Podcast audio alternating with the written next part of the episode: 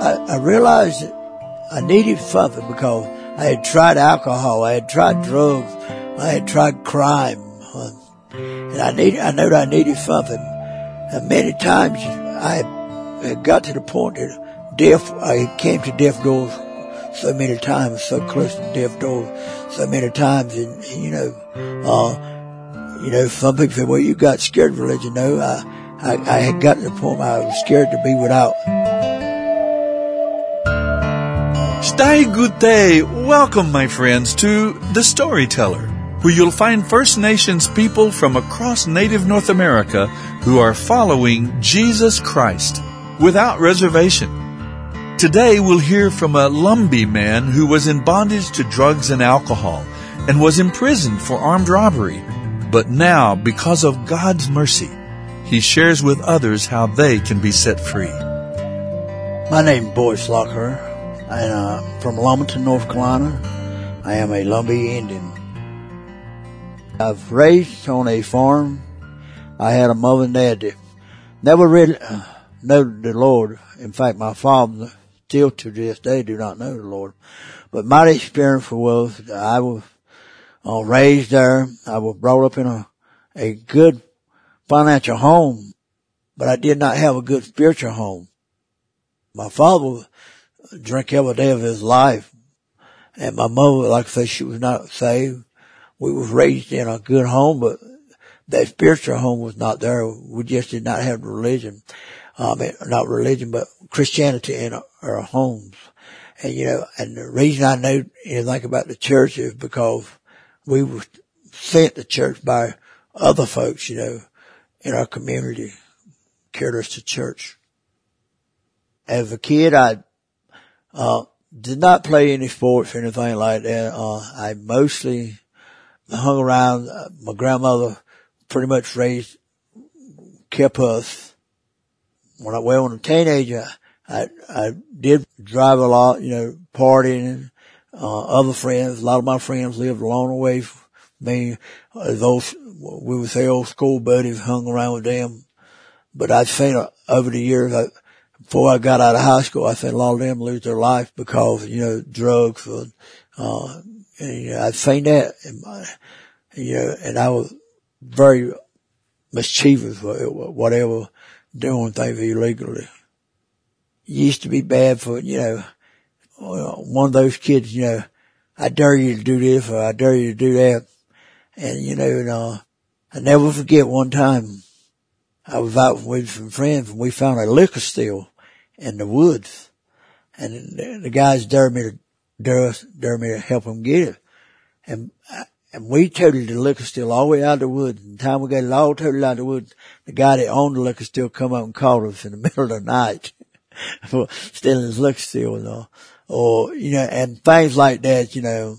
But, you know, my mother, my mother and dad always told me, well, you know, uh, things that you do to your parents, your kids going to do them to you, you know. And, and we don't understand that at that point when we're coming up. But we come parents, you know, we, we see those, see those children doing things to us. And, you know, we think it's funny, but it's not funny, you know, when, when your own kids turn around and do it to you. Uh, at age of, um, 21 years old, I was incarcerated in the Department of Correction during the state of North Carolina, uh, f- facing a life sentence for a, uh, armed robbery charges, two counts. And, but you know, as I went through life and I realized that I was heading down the wrong road there. Like I said, uh, I heard many years when I was a young man coming up, uh, I was raised to go to church, even though my parents never did go to church. And when I uh, was 20, 22 years old, or 21 years old, I accepted the Lord on March the 7th, 1982, when I accepted Him as my personal Savior. Uh, at that time I had a, uh, I was not married at that time. I had a young son. And, you know, it came to me, I said, what kind of life would I be living before my child? But, you know, before he, before he turned one year old, I was saved, you know. I, I was there in the church, uh, Riverside Independent Baptist Church that Sunday. and uh, Reverend Jerry McNeil was preaching the gospel there, and, and you know the men, brother Jerry was uh, a real good friend because he had been down the same road I had. And he, he was preaching the gospel there, and, and the Spirit of God just drawed me that day, and couldn't take it no longer. And I just surrendered to the gospel and accepted Him as my personal Savior that day. I, I realized that I needed something because I had tried alcohol, I had tried drugs, I had tried crime, and I needed, I knew I needed something.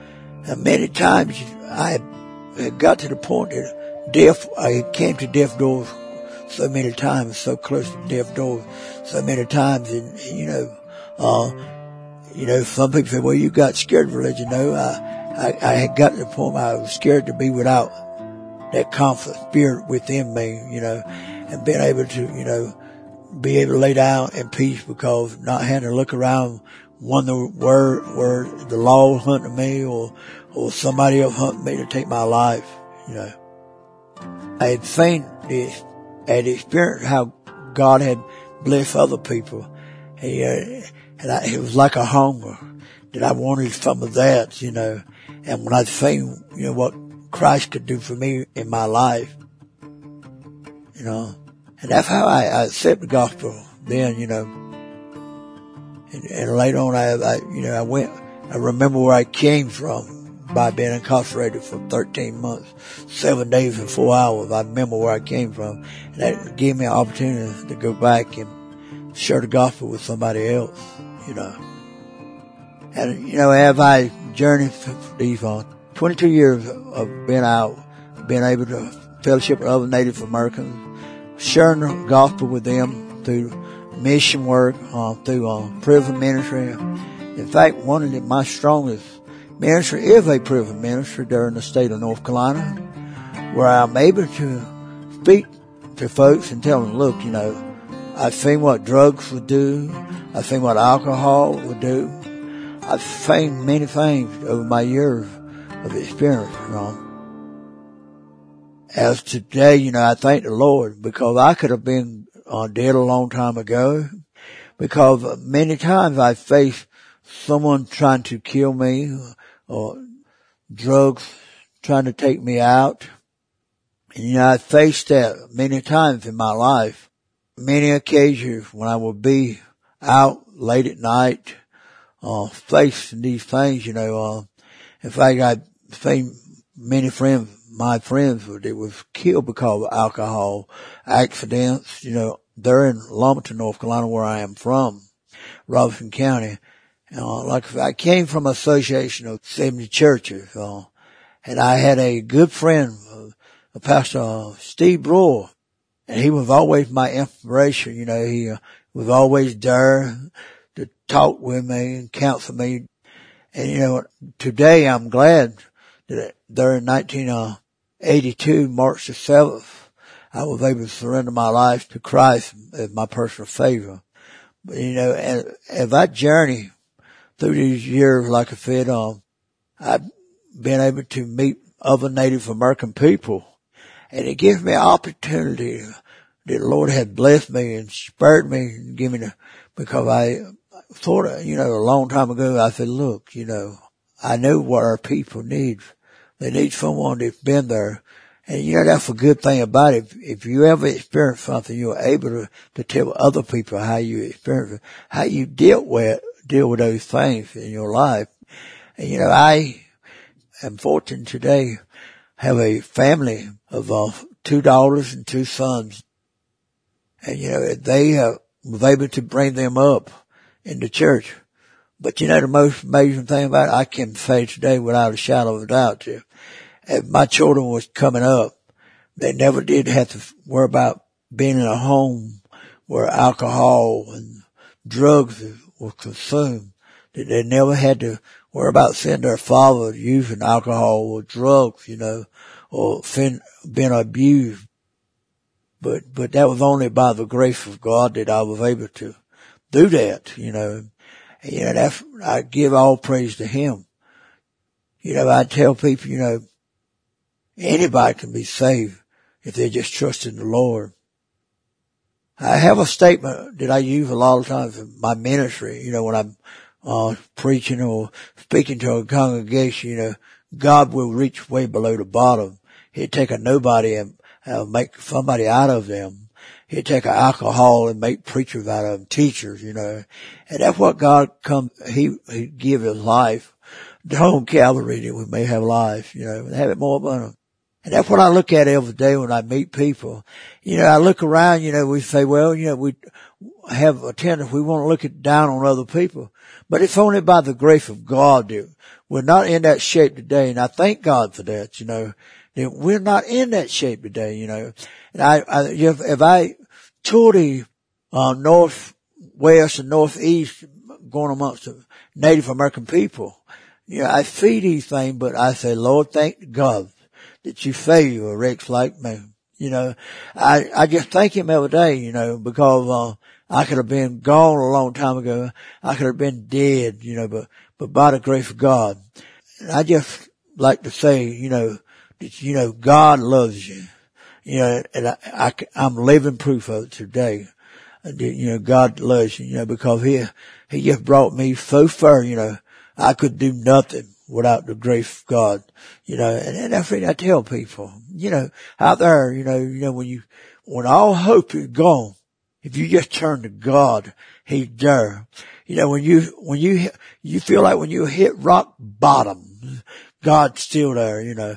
He said when, you know, you may go to the highest mountain, God's still there. We may be in the lowest valley, God's still there, you know. He, he blessed me. He blessed blessed me over the years to have four kids, a wife, and he, he blessed me for 22 years to be able to be on the mission field amongst my Native American people, sharing the gospel. He, uh, he blessed me for right at 30 years for prison ministry, be able to walk behind fences, walls, whatever you want to call them, preaching, speak to men about the gospel about how God can deliver you. These fences may be around you, but the fence is not around your heart. God can still penetrate that heart. Stories like this remind us that there is hope for anyone who will turn to God and put their trust in the Lord Jesus Christ. And that includes you. It doesn't matter where you've been or what you've done. God can forgive you and give you a new life. He is able to forgive because He sent Jesus to die on the cross for our sins. And because God's justice was satisfied, He raised Jesus from the dead. Now He offers us eternal life instead of the eternal judgment we deserve if we will receive Jesus as our Savior. Do you want to be saved? Listen to what Jesus says. For God so loved the world that he gave his only begotten Son, that whoever believes in him should not perish, but have everlasting life. Want to know more? Please visit our website withoutreservation.com and click on the tab New Life. You can also write to us at The Storyteller, P.O. Box 1001, Bemidji, Minnesota 56619. That's The Storyteller, P.O. Box 1001, Bemidji, Minnesota 56619. Our phone number is 877 766 4648. You can also find us on Facebook at Without Reservation. Want to take the storyteller with you? Be sure to download our app. Thanks for listening, and remember the greatest story took place at the cross. For the wages of sin is death, but the gift of God is eternal life through Jesus Christ our Lord. Friends, there are more amazing stories to tell, so be sure to join us again next time as we listen to The Storyteller.